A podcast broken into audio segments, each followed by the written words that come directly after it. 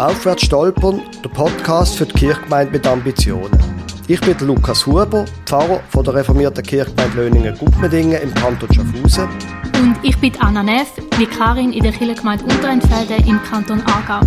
Der Podcast vom Landeskirchenforum und von Reformiert bewegt richtet sich an reformierte Kirchengemeinden. Wie werden wir von einem Dienstleistungsanbieter mehr zu einem Beziehungsnetzwerk? Zu einem Beziehungsnetzwerk, wo sich Menschen plötzlich fragen, ob der christliche Glaube nicht auch etwas mit ihnen könnte zu tun haben.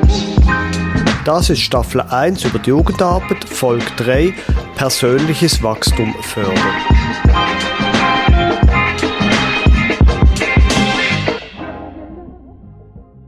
Du hast, Anna, über das Thema reden wollen. Was ist deine Grundthese? Ich habe gedacht, ich tue jetzt mal meinem Versprechen aus der nullten Episode nachkommen und mal wirklich ein bisschen eher eine systematische These bringen. Und kurz zusammengefasst könnte man sagen, meine These ist, dass unser Glaubensinhalt oder Beziehung zu Gott an sich schon das persönliche Wachstum oder die persönliche Entwicklung von uns Menschen fördert. Ich tue das jetzt noch ein bisschen ausführen, dass man rauskommt, was ich mit dem meine. Das wäre, glaube ich, gut, ja. Persönliches Wachstum fördern, das heißt eigentlich, also Menschen helfen, dass sie sich in ihrem Leben irgendwie zurechtfinden können. Also, dass sie sich können entfalten in dem, was in ihnen steckt und irgendwie können Teil sein von dieser Welt. Und ich würde sagen, das tut man meistens eher so unter dem Label diakonisch zuordnen. Also, zum Beispiel junge Menschen darin fördern, wie sie können ihre Beziehungen pflegen wie sie ihre Zeit investieren, wie sie umgehen mit den Eltern und mit Lehrern und sowieso. Und es gibt ja schon die 2000 Jahre alte Streitfrage, wie sich jetzt das zueinander verhält, das diakonische Handeln und die Verkündigung vom Evangelium, um es jetzt mhm. mal so auszudrücken.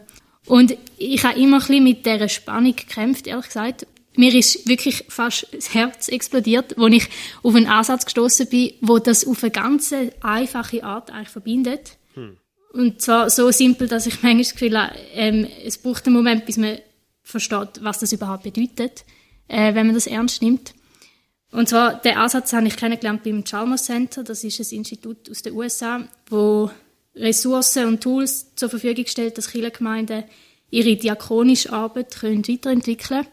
Sie sagen im Grundsatz, unsere christliche Gesinnung, unser christlicher Glaube ist nicht nur Motivation, wieso wir Menschen helfen wollen, sondern schon der geistliche Inhalt, den wir bringen, der hat an sich eine diakonische Wirkung.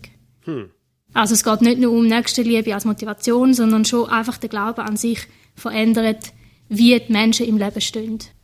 Das heißt, es ist eigentlich wie die theologische Grundlage, die da dahinter steht, dass dort, wo wir herausgefordert sind mit Sachen, also dort, wo diakonisches Handeln auch nötig ist, wenn man irgendwie Probleme hat mit Finanzen oder mit Beziehungen oder so, dann sagen sie, liegt das daran, dass tief im Kern etwas nicht stimmt mit der Beziehung, die man hat zu sich selber oder zu der Umwelt oder zu Gott.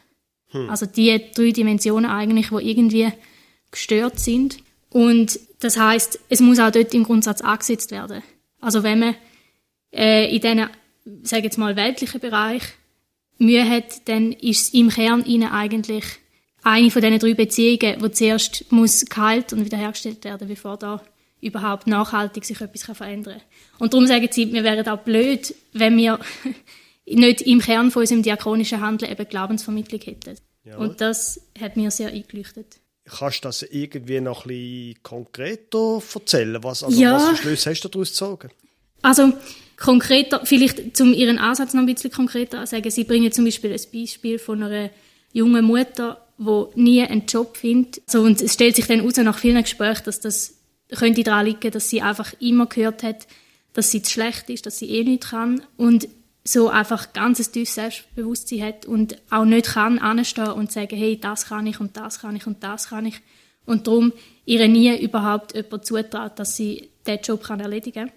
Und eigentlich dann erst auf dem Weg, wo sie mit Menschen aus einer Kirche zusammen geht und sich selber besser kennenlernt und auch Gott kennenlernt, dann wird wieder das Selbstbewusstsein auch hergestellt, wo sie dann durch das später auch einen Job findet. Also jetzt sehr verkürzt der ganze Prozess dargestellt. Jawohl.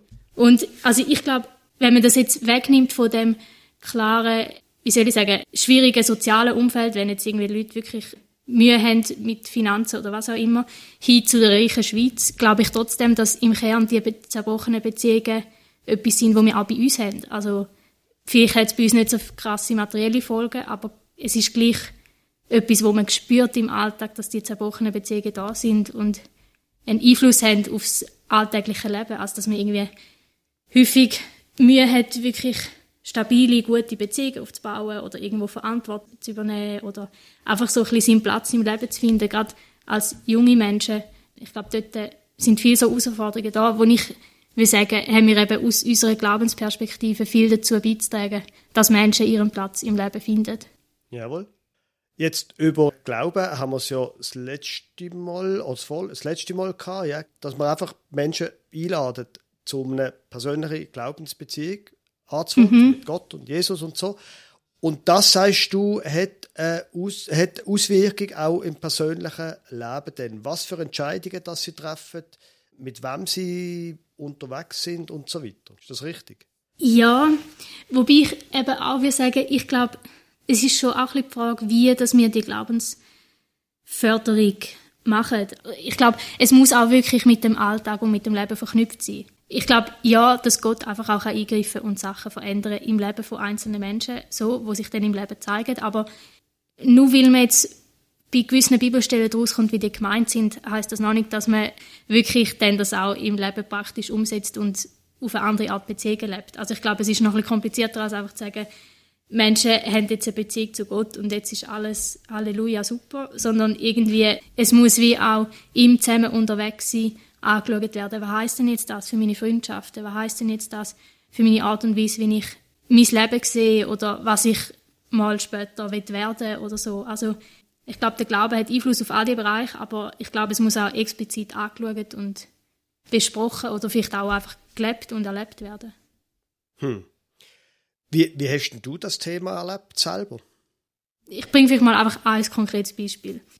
Bei mir ist so ein Punkt, wo ich erst eigentlich in der letzten Zeit wirklich gemerkt habe, dass ich im christlichen Glauben, würde ich sagen, ist eigentlich so das Thema von, man ist aufeinander angewiesen, man glaubt daran, dass jeder Mensch begabt ist irgendwie von Gott und dass das gut ist, so ein bisschen der Lieb Christi eben als Lieb, wo jeder seinen Teil dazu beiträgt und so.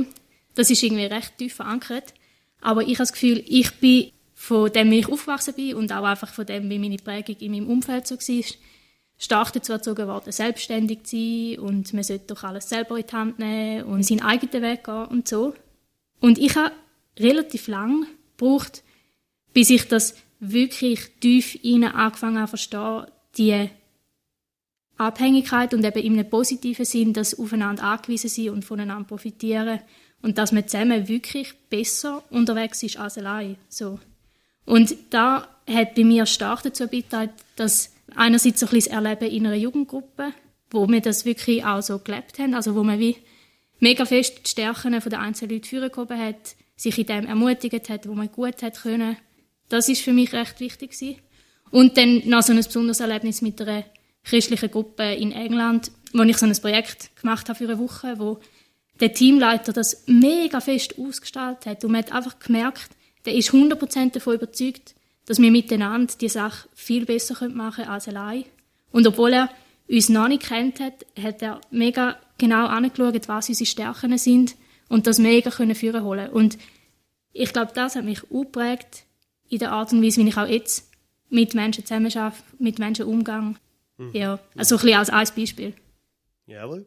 Jetzt, wie würdest du das umsetzen im konkreten Gemeindealltag?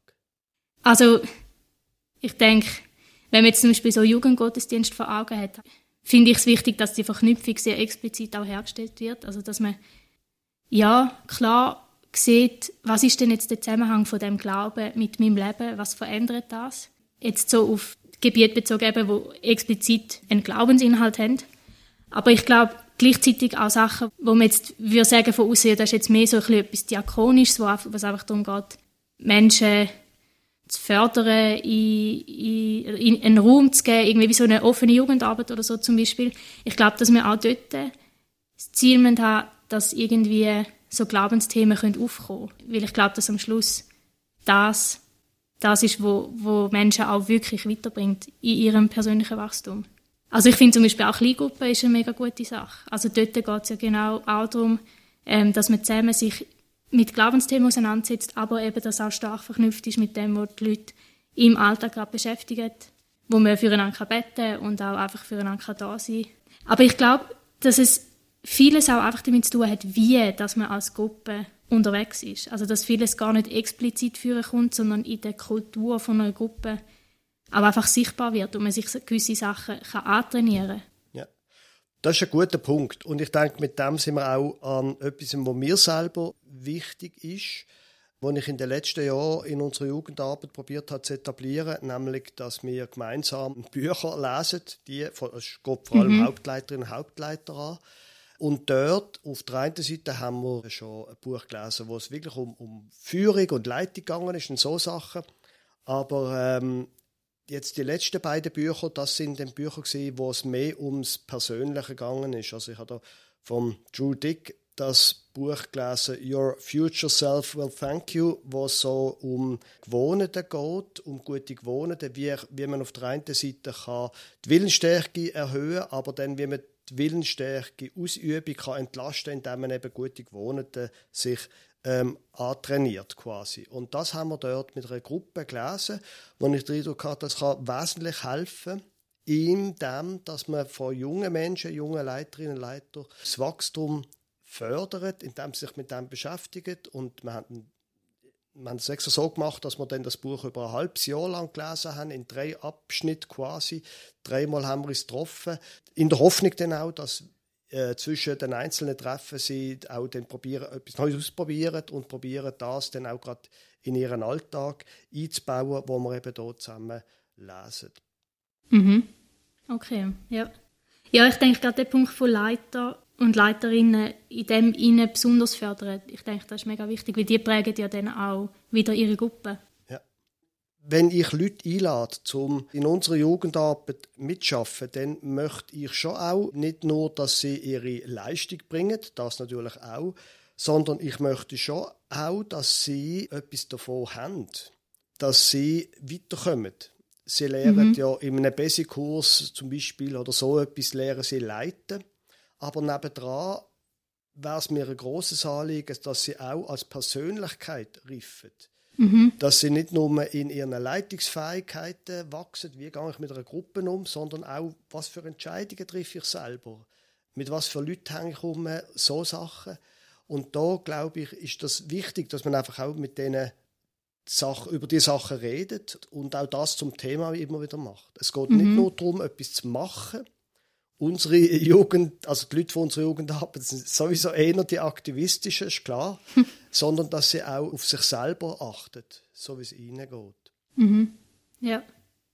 Ich finde, das kommt gerade besonders bei so Leiter-Weekends oder so, finde ich, kommt das mega stark über die Kombination von verschiedenen Sachen. Also wir haben jetzt ja amig so Wochenende gemacht mit allen Leiterinnen und Leitern von verschiedenen Jugendarbeitsbereichen, also Sonntagsschule bis Jugendraum und so, wo zusammen das Wochenende verbracht haben und einerseits geistliche Sachen, aber dann eben auch Leiterschaftssachen und besonders eben auch manchmal Sachen, wo damit zu tun haben, eben, wie gehe ich mit Stress um oder ja, einfach so persönliches Wachstum eigentlich im Fokus. Und ich glaube, gerade die Kombination, besonders dann am Wochenende, wo eh auch einfach Beziehungsarbeit passiert, das finde ich ist mega wertvoll.